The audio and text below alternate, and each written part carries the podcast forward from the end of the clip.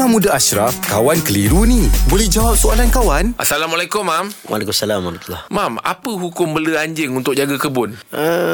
Mukallibina tu'allimunahunna mimma 'allamakumullah. Boleh tak ada masalah. Bela anjing tak ada masalah untuk jaga kebun, untuk jaga kandang, untuk jaga yalah, kadang kita ada sawit, kita ada getah. Kita tak nak orang masuk. Even kalau untuk keselamatan rumah.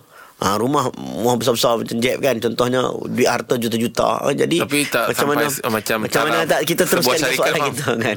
Jadi kita kadang tak anjing untuk jaga keselamatan. Boleh. Okey. Even macam bomba, pasukan penyelamat, boleh. Yang tak bolehnya Allah uji kita dalam mazhab Syafi'i lah.